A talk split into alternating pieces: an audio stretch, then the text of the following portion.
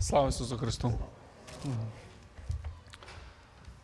Цікаво, я зараз читаю Марка і звертаю увагу на різні деталі і деталі його життя, Христа життя. І хотів вам декілька моментів зачитати. Ось, цих, ми краще розуміємо цих складних стосунків, які мав Ізраїль з Римом в цей час. Наприклад, Марка, перший розділ, двадцять перший вірш, каже так. «І негайно в суботу війшов він в синагогу», послухайте наступне слово, «і навчати зачав». Ви почули, так?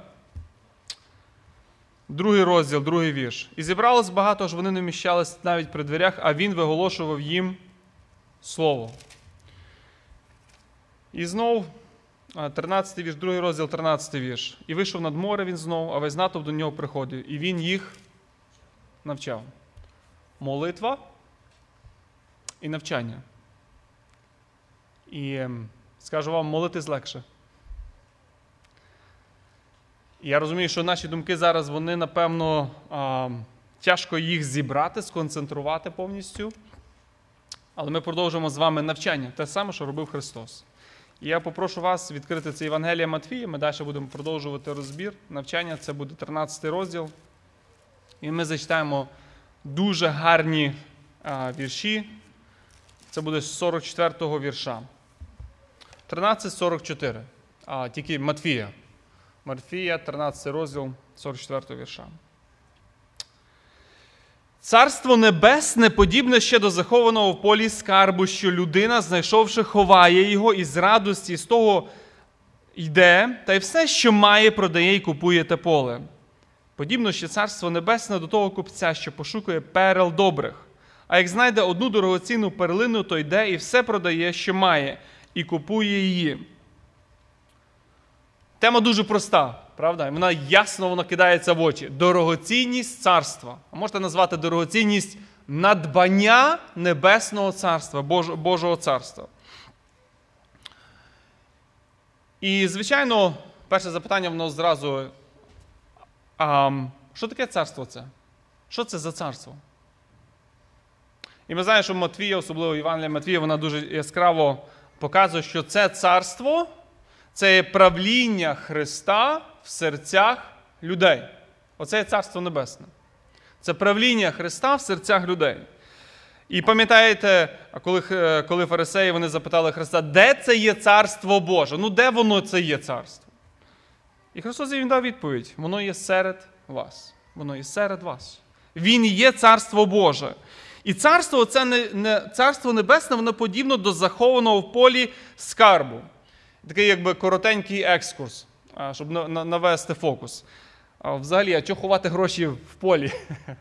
Я не, я не думаю, що хтось сьогодні з нас, взявши скарб, або хтось з вас, я думаю, взяли гроші і десь заховали в полі. Чи на бакярді, може. Я не думаю, що ви б навіть подумали, що це, це, є добра, це є добра ідея. Але повинні якби, пер, трошки перейти в цей контекст. В їхній історичний, в їхній історичний час банків ж немає, правда? Банків немає. І де заховати все, що в тебе є? Золото. В тебе ж не бумага, а золото. Зарити, щоб не бачили. І... Ви знаєте, в історії так само траплялося. Ви почитаєте чи американську історію, чи Велику депресію. Історія повторюється. Як тільки стає, стає, стаються якісь проблеми, а, така нестабільна, нестабільна ситуація, починають ховати гроші або золото куди? В землю. Закопувати. І ви знаєте, що коли почитаєте цю, цю притчу, ви бачите, що гроші не були хазяїна, правда? Він взагалі про них нічого не знав. Це не його були. Там випадком цей чоловік їх знайшов. І ми знаємо оцю історію, що через Ізраїль там постійно рейди. З півночі на півдні, з, пів... з півдня на північ. Постійні були ці рейди, постійні армії, постійні а, бороть... боротьба, війни. І дуже легко собі уявити ситуацію, що людина заховала, прийшла війна. Її чи забрали, чи вбили, скарб лишився. Чи вона поїхала кудись в іншу країну, чи її вигнали, скарб лишився. Скарб лишився е, захований. І от на цьому полі оцей чоловік, Він знаходить, послухайте, це була знахідка його життя. Правда? Поле воно не належало чоловіком, він випадком знайшов цим скарб. І він все продає, щоб придбати це поле. Тобто поле було не його. Що він робив, ми не знаємо. Що він там робив на полі, ми не знаємо. Швидше так виглядає, що він працював на цьому полі, рентував, може, в когось з людей. І ось в один такий день, коли він працює на цьому полі, а ви знаєте, що земля там теж така, як і тут, де не копнеш, то треба копати, ну, зломіком, напевно.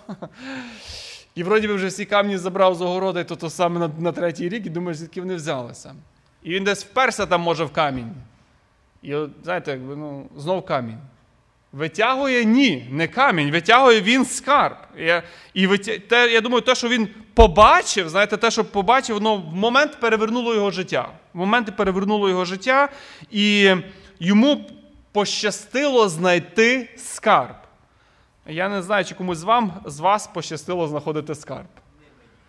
Ви б і не сказали. Я не думаю, що хтось би з вас це сказав. А гроші, напевно, так. Да.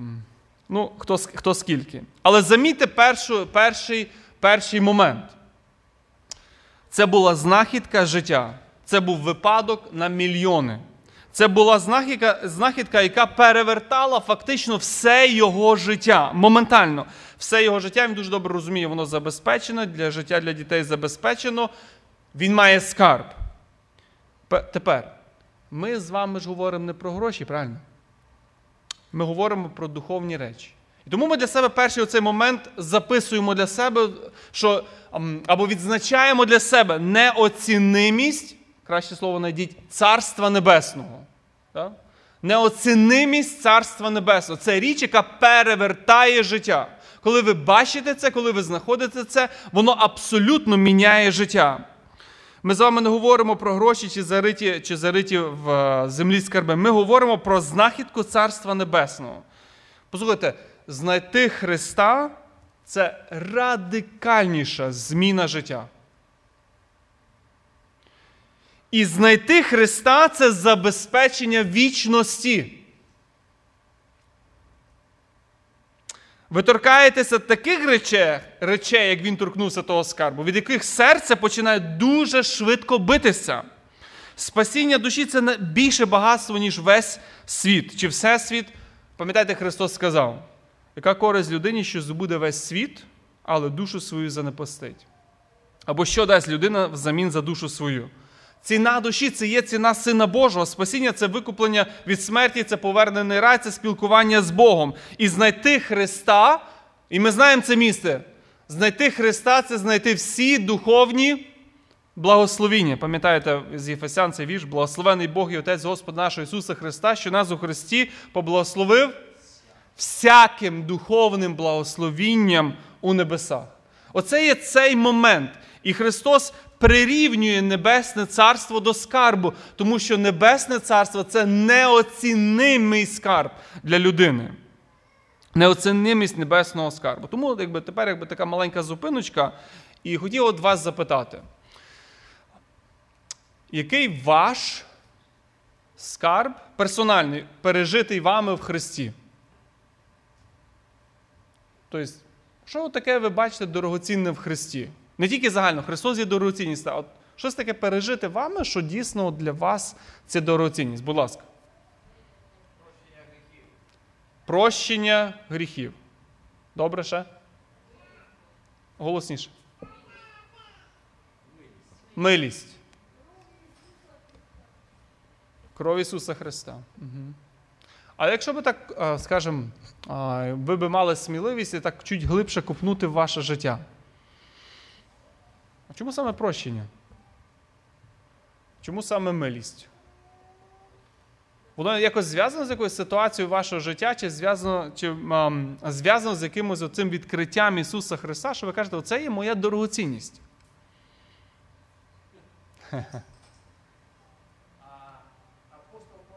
Я, я тут попрошу.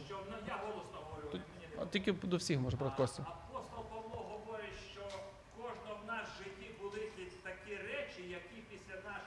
Про які після нашого увірування соромно згадувати.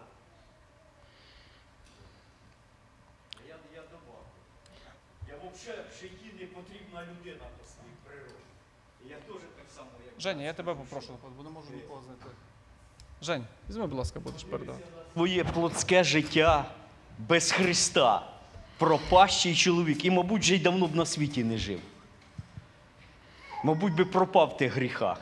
Все, що я маю, в мене зв'язано з Христом. Спасіння в Христі, прощення гріхів в Христі. Церква Христова, всі мої друзі, все, це все в Христі. Моя сім'я – це Христос. Без нього я взагалі нічого не маю, нічого не значу, пропащий і пекло. В Христі все. Слава йому. Будь ласка. Я можу по-другому то саме запитання поставити. За яку річ ви б віддали життя, не думаючи? Ви віддали б життя за милість? Ні, за милість. Я маю на увазі за милість. Не думаючи, віддали б життя? За прощення? Да. Ще ж? О, помічники є. Якраз мікрофон носити. Ще що? Які ще ваші є такі особисті переживання, що ви кажете, оце є мій особистий скарб? Я знаю це, я пережив це в Христі. Льонь, будь ласка. Дай йому все. Особливим скарбом є, що хвилини, коли важко, можливо, нам ніхто з людей не може зрозуміти, коли вірю Господу Ісусу, коли відчуваєш, я скажу не завжди, але часто, коли так особливо важко, помочь. Це для мене така цінність, що... Ще, будь ласка.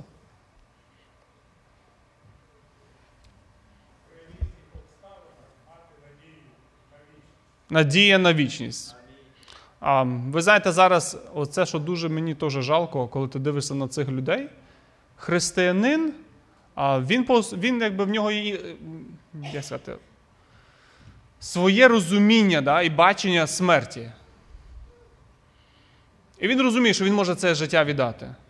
Дуже жалко дивитися на тих людей, які не мають надії зараз. Правда? Дуже жалко. І, і дивитися на них. І посправді боляче. А, є різні речі. От я хотів просто зацепити цей момент. Який скарб у Христі, що ви готові за нього віддати життя? Наприклад, милість, прощення, назвемо ще декілька. Наприклад, усиновлення. Усиновлення. Якщо б вас це забирали, ви б віддали життя? Праведність Христа. Це величезні речі, це величезні скарби, які ми маємо в житті. Персонально деякі глибше пережити те чи інше.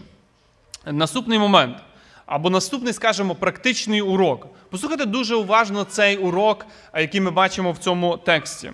Цей урок – використана можливість. Зауважте, що скарб – це не те, що знаходиш кожен день. Правда? Це не кожен день ти знаходиш скарб. Навіть гроші не кожен день знаходиш. Це не, він, знаєте, не знайшов гроші під подушкою, ну, український такий варіант.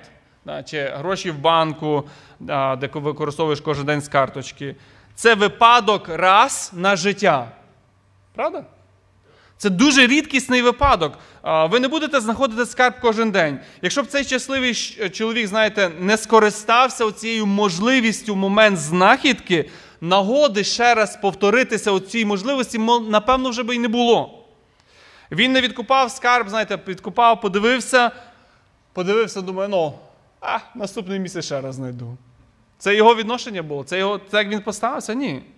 Невелика втрата? Ні. Чоловік розумів, що іншої можливості не буде. І оце дуже надзвичайний важливий урок, духовний урок. Голос Духа Святого відкидати не можна, коли він стукає. Не можна ігнорувати. Заклик до покаяння, який звучить в серці людини, не можна нехтувати. Це є скарб, який Дух Святий в цей момент відкриває для людини. Ви самі в собі не можете продукувати бажання до покаяння, його дає Дух Святий. І Писання дуже чітко, ця тема дуже велика, і Писання дуже чітко про це описує природу цього поклику або відкриття Божого. Я вам нагадаю, одне тільки місце, їх багато, і це Євреям третій розділ. Послухайте. Тому то, як каже Дух Святий, сьогодні, як голос його ви почуєте, не робіть затверділими ваших сердець, як під час нарікань за дня випробування на пустині, де мене випробували ваші отці, мене випробували, бачили працю мою сорок років. Оце проблема ізраїльтян. Проблема ізраїльтян, Дух Святий кличе в їхні серця, і це було не один раз, а вони зачиняють серце, кажуть ні. Він відкриває їхні очі побачити скарб, побачити обіцянку, а вони, а, наступний раз, а наступного разу не буде. Бо Бог поставив межу. Бог поставив межу і сказав, через це я рознівся, був на той рід і сказав, постійно вони блудять серцем, не пізнали доріг моїх, тому я присягнув був у гніві своїй, що до мого відпочинку вони не війдуть. Є межа. І оця притча, вона дуже яскраво цей момент показує. Те, що ти побачив, те, що ти від... починаєш розуміти в Христі, хто Він є, що Він дарує прощення, те, що ти бачиш, що Дух Святий торкається і кличе тебе, і побучить, ти відчуваєш це в серці, це є скарб. Послухайте, це є скарб, це є неоцінимий скарб. Коли Бог відкриває очі на велич царства, зрозуміти треба таку реальність. Такий стан буде не кожен день. Господь дає можливість сьогодні. І ми повинні почути та зважити це надто, так дивишся, надто вагоме слово сьогодні.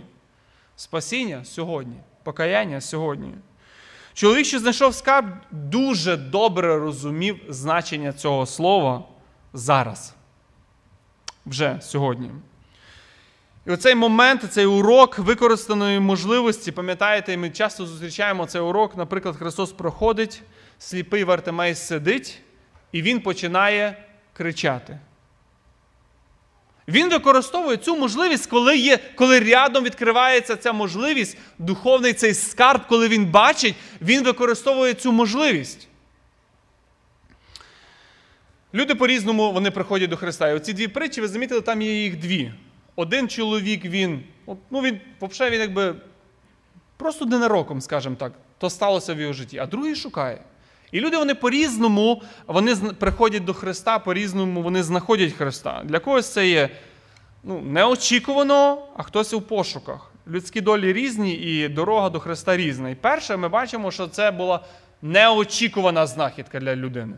Тобто, як в цій притчі, так і в багатьох інших місцях Біблії, ми бачимо, що буває так, що царство знаходять ті, які не шукають його.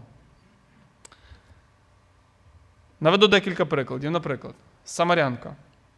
Вона прийшла, звичайний день. Вона прийшла до колодязя набирати води. В неї немає ніяких думок. Іти шукати Месію, щось про нього говорять. Вона, може, про нього ніколи не чула. Що скаже, мені там треба бути. Він іде і знаходить її. Христос сам приходить до неї. Оце якби випадок, і просто стається в житті людини. Бог її знаходить. Пам'ятаєте, так само було з Савлом.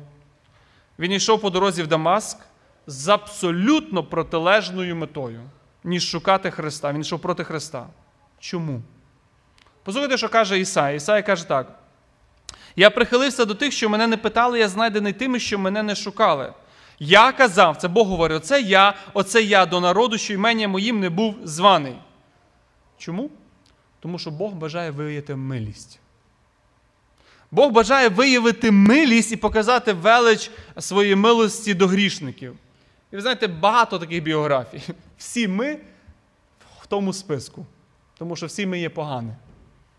І оце слово, воно є про нас. Що Бог знайшов і дав своє спасіння. З біографії Сперджіна. Тож, молода людина, п'ятнадцять років, якби не дуже він цікавиться всім, що там відбувається, ну, на зібранні. І один ем, New Year, да, Новий рік, він вирішує все-таки піти в церкву. Погода жахлива, ем, він в цю церкву, де там ходив, не міг добратися ніяк. І каже, я як вирішив, думаю, ну що туди йти, якби вже не можу добратися. Зайшов в якусь, каже, методистську, просту церкву, церквушку, просто маленьку церквушку. Зайшов, каже, просто посидіти, послухати. Каже, встав проповідник, а проповідника і не було на той час, бо той теж не дійшов до зібрання в цю погоду. Хтось став, ну хтось став проповідувати. І він відкрив місце, він відкрив а, місце, це було місце з Ісаї, каже, а, подивіться на мене, всі, всі кінці землі, будьте спасені. І каже, проповідувати теж не міг. Просто він взагалі якби не знав, що говорити, і просто повторював той текст. Повторював той текст, каже, але в один момент він подивився на мене і зрозумів мій стан. І каже, ти зараз так жалюгідно виглядаєш в житті, і жалюгідно ти будеш виглядати після смерті. Каже, молодий чоловіче, подивися на Христа. Каже, я подивився, і все змінилось, я побачив Сина. Оце якби момент, людина десь живе, Господь, Господь її знаходить. Але в цій ж притчі, оце якби друга є, да? друга а, притча маленька, де є чоловік, який знаходиться в духовному пошуку. Тобто людина, ам, яка шукає, це не така, як та перша, та, яка шукає. У притчі про перлину ми зустрічаємо іншу людину, купця, що пошукує перел добрих, а як знайде одну дорогоцінну перлину, то йде і все продає, що має, і купує її. Це зовсім інша ситуація. Цей чоловік шукає хороші, добрі перла. Це його робота, це зміст його роботи, життя. А, я не знаю, на базарі, на морських узбережжях, в торговців. Де то можна знайти, він там шукає. Тобто він, оце його робота. І ми розуміємо, що хто є цей чоловік. Це чоловік, який шукає якусь істину. От він там слухає, то хоче, і то шукає, і то, і ці книжки читає, і то, а воно не, нічого не допомагає. Розумієте, він шукає щось добре, а не може, душа не може просто заспокоїтися і сказати, оце джерело, бо він його ще не знайшов.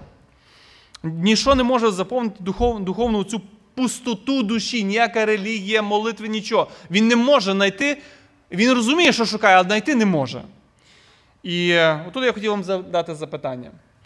Назвіть просто декілька прикладів з Біблії, таких людей.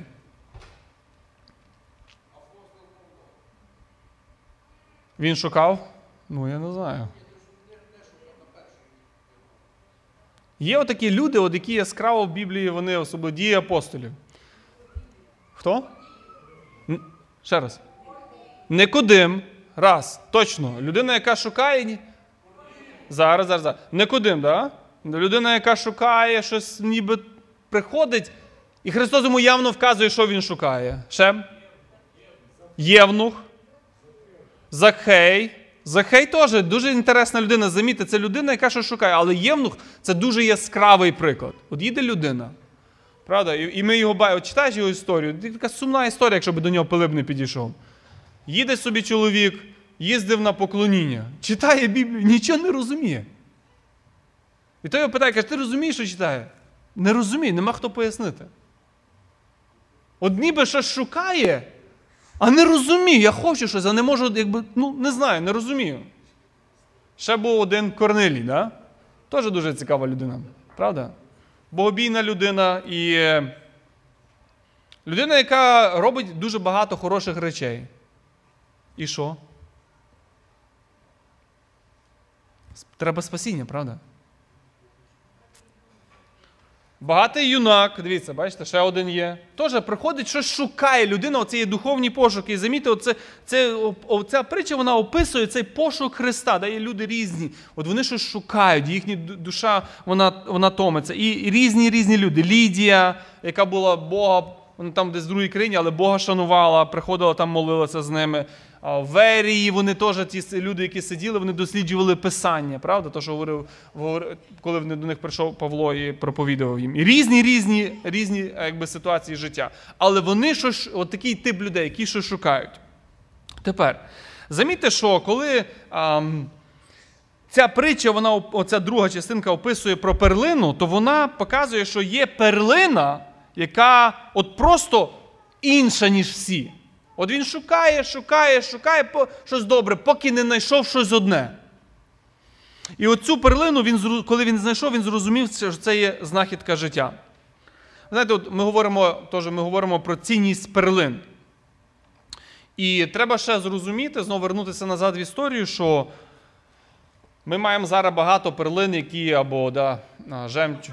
Да, їх просто вирощують. То був не, зовсім не той час. Ну і зараз природні, вони дуже дорогі теж. Да, природні. А в той час вони були дуже дорогі. От, наприклад, така якби історична ссилка. Дуже цікава ссилка. В Римській, в Римській імперії, історик один пише, римський історик Севтоній, він пише про одного з генералів, який профінансував всю свою війну, коли він продав одну перлину з кульчика мами. Ви поняли, яка ціна, так? Да? Тобто ціна оцих речей, про які Христос тут забмежна. Ми зараз бачимо, яка ціна війни, тільки двадцять днів. Там мільярди, мільярди доларів вже обчислюються з одної, з другої сторони. І Христос каже, оця перлина, що він знайшов, це щось дуже надзвичайне. Вона одна, одна в своєму роді. Тобто християнство – це не є ще одна релігія в довгому переліку людських релігійних намагань. Це не ще одна спроба досягнути щастя. Віра в Христа – це і є ця єдина перлина в своєму роді. Це і є ці двері до Бога. Віра в Христа – це і є це щастя із закінчення пошуків. Задайте собі запитання, чому якби, і того хочеться, і то читаєш, і то, і то, і то, і то хапаєш, хапаєш, а, а немає задоволення внутрішнього. Таке може бути. Тому що ми не шукаємо перлин в Христі. Um, знаєте, є одне практичне, якби, я, я сказав про цінність, да? сказав про цінність, і тут якби, є таке практичне, практичне зауваження. Да? А носіння перл, тому що воно згадується, і дорогоцінностей в церкві. Ви замітили, скільки то коштує? Да. Ну, той час, да? Ми якби взяли. Скільки воно коштує? Це, це за просто захмарні суми. І пам'ятаєте, в Тимофія а, там є особливий наказ по відношенню до тих речей, які коштують захмарні суми. І їхнє ношення в церкві. І в, в англійській, я прочитаю англійською, воно якби виділяє гарно це. Likewise, also the women should adorn themselves in respectable apparel, with modesty and self-control, not with braided hair and gold, послухайте, and pearls. Да?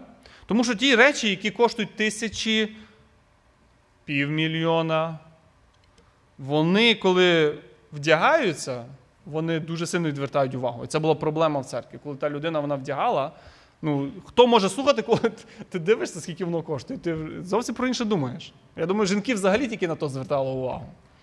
А, замітьте, замітьте увагу, що коли ми говоримо про перлини, це були дуже-дуже коштовні речі, і християнським, особливо християнським жінкам, такі речі в церкві було не потрібно носити. Тому що вони відвертають від, від проповіді поклоніння Богові. Ще одна, ще одна дуже цікава річ, яку ви побачите іменно в цих притчах. А я хотів вам задати запитання, перед тим, як я скажу сам пойнт. Взагалі, цей чоловік, він зробив правильно, що він от побачив скарб і знав його знов заховав? Ну, він нічого не сказав господарю. Це було не на його території. Правильно взагалі чи неправильно? Американці, давайте, я хочу іменно якби, послухати сучасних американців. Да, да, оце я хотів би послухати. Оце правильно, що він зробив чи ні? Бо для українців це понятно.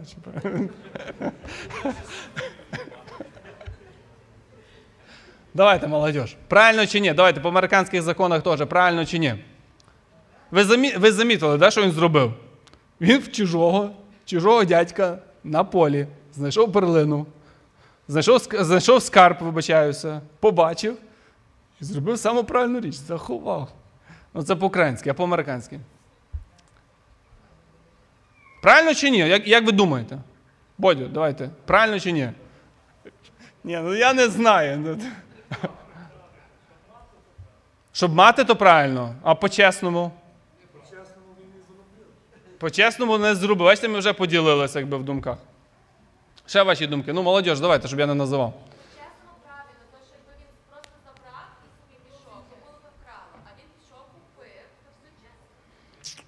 Він, коротше, схитрив. Міша, ти що думаєш, правильно чи ні? Правильно чи ні?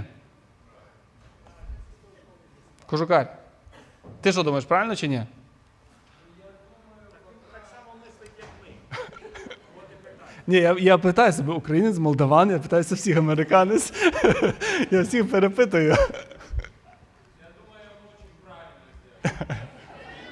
Окей, давайте ще, ще. Женя. А ще одне. Раз той хазяїн поля не знав, що у нього таке сокровище, може воно йому і не треба було? Ну ви поняли логіку, так? Да? Я, я читав це. Давай. В той час равіни на все ж мали відповідь. І єврейські равіни говорили так: якщо ти знайшов скарб на чужій території, він твій. Це не був закон біблійний, а це було правило від равінів. Тобто він по їхніх законах нічого не нарушив. Це що, я у сусіда, якщо машину знайшов, вона моя? Якщо я у сусіда машину в дворі знайшов, вона моя? Машину – це скарб закопаний, розумієш, це різниця.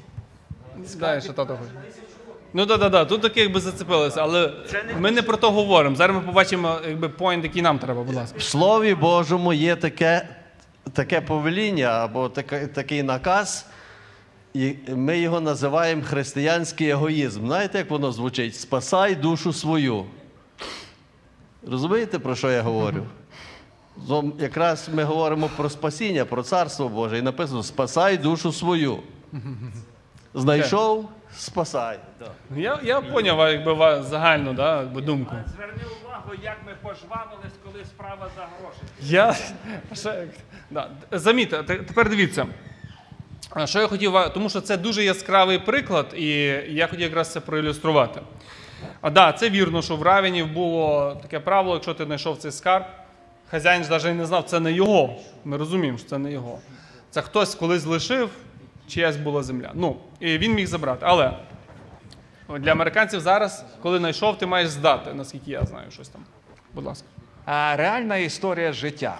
Після війни мій батько отримав участок, це в Луцьку сучасна Київська площа, якраз от там, на тому місці, де Білий дом стоїть. Отримав участок п'ять сотих. Збоку живе чех, сусід. Вся та територія була його. До війни, до тридцять дев'ятого року. Прийшли совєти, його виселили на Сибір, і вже в п'ятдесятих роках він вернувся живий, йому дали стару хату, де він, ну, де хлів, вірніше, де його був хлів, він там переробив на хату, там жив. Батько будує хату, здоровається з сусідом, сусід не здоровається. Але купає фундамент, каже, і він мені розказує, стукнув лопатою щось залізне. Дальше бочка, дубова бочка, гарно за... зроблена, відкриває в боці посуда. Фарфор чеський, срібло, золото. Ну, каже, я зразу зрозумів, чи є то, бо сусід не здоровається. Підійшов до нього, кажу, покликав, він вийшов. Пан Кісела, це твоє? З того часу став добрий сусід, добрий друг і так далі. Ні, ні, батько віддав і все. Я думаю, бачите, зізнання прийшли. Може, ще хтось хоче розказати, що знаходив. Дивіться, про що ми говоримо. Що тут дуже яскраво видно? Що притча – це історія, послухайте дуже уважно, тому що це деколи дуже важливо стає. Це історія, яка несе одну або декілька основних ідей. Тобто, дорогоцінність царства.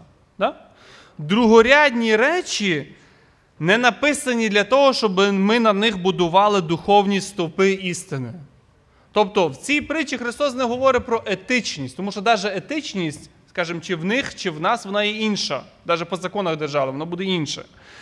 І коли ми дивимося особливо на притчі, знаєте, як казав, добре, що ти прочитав, правильно, але щоб ще правильно натлумачив, бо є основні ідеї. Тому пам'ятаємо про це правило тлумачення притч. Тобто, якщо Ревека їхала, знаєте, класичний приклад, на верблюді, то не означає, що один горб – старий заповіт, другий горб – новий заповіт. Такого немає в Біблії, добре? Тобто, є певна основна ідея, і це дуже яскраво тут видно в цій притчі. Тепер, коли ми читаємо далі, як тільки цей чоловік знайшов скарб, його наповнила радість. Замітьте, ми з вами говоримо, ця вся історія, що вона описує?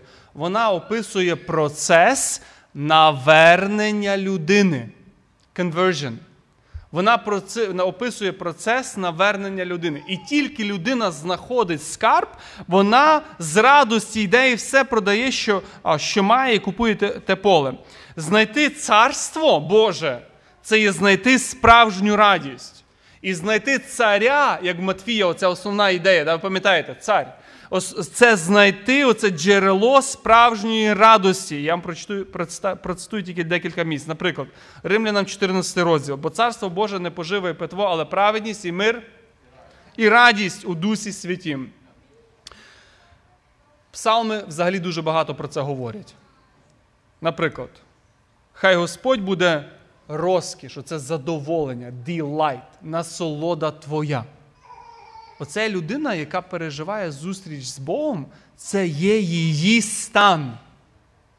Це справжній стан людини, яка по-справжньому переживає Бога. Господь є найбільшою радістю, насолодою і щастям. І вона оцю найвищу радість вона бачить не в багатстві, не в достатку, не в Христі. Найвищу радість вона вернена людина, покаяна людина бачить в Бозі.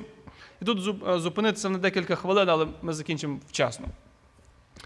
Хотів вас запитатися, щоб ви просто поділилися для збудування, я зараз задам запитання. Ти добавиш те, що ти хочеш, я задам запитання.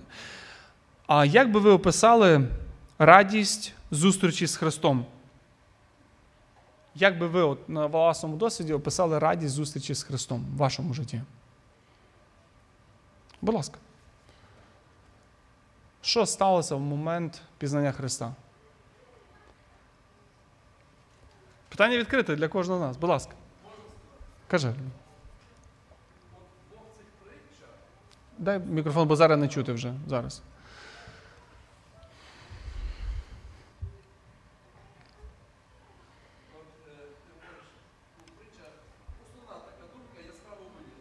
В цих двох притчах виділено так. Людина одна шукала, одна не шукала, знайшла спасіння, скажімо так. Да. Перлину. Царство. Царство Боже. Христа. Все, Христа, так. Да. Але ж в двох цих притчах я бачу другу сторону. Давай. От друга сторона, я думаю, що вона не важлива угу. в плані цього е, спасіння. Питання в тому, що знайшла і, якби там прочитати, що знайшла, заховала і далі там і пішла. Ні. І в тій притчі, і в другій і йде і продає все.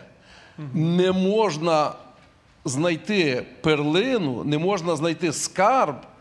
І ті цінності, які в тебе були до цього і знахідки, і щоб вони разом існували. І, і та перлина, і те, що було. Те наше життя, яке було до того, як ми знайшли цей скарб, і з ним треба розпродати, розпрощатися, забути, і щоб його не було. Якщо ми цього не зробимо, ми можемо втратити. Ти маєш на увазі гріх? Чи взагалі, ти... всі, все, як апостол Павло пише, те, що я вважав за якусь цінність, стало Рад, за сміття. Ради Христа, да. Да, заради Христа. Якщо воно не буде, якщо ми так станемо однією ногою в лодці, а однією на березі, нічого не буде з того. І те втратимо, і до інше. Там рядом є. Прошу.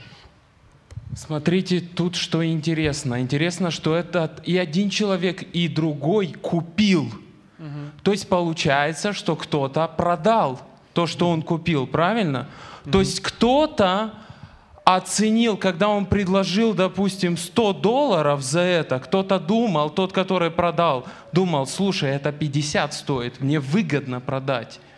А этот человек, он все, что имел, положил, лишь бы иметь это. То есть он был готов отдать все для того, чтобы иметь это. Вот, вот, вот тут вот этот point, который мы должны... Угу. Я назву так, я пізніше би маю сказати, але скажу так, це цінність, яка достойна будь-якої жертви. Так сказати. Хотів би вас все рівно вернутися до запитання і сказати, зустріч з Христом, вона, ви пережили радість? Як, от як ви описали би цю радість? Як ви опишете цю радість? Що, що сталося? Будь ласка. Що сталося, коли ви побачили оцей скарб? Радість така, що готова обнімати всіх людей. Радість, що ти готовий обняти всіх людей. Ще. Славік, давай. Женя, дай мікрофон сюди.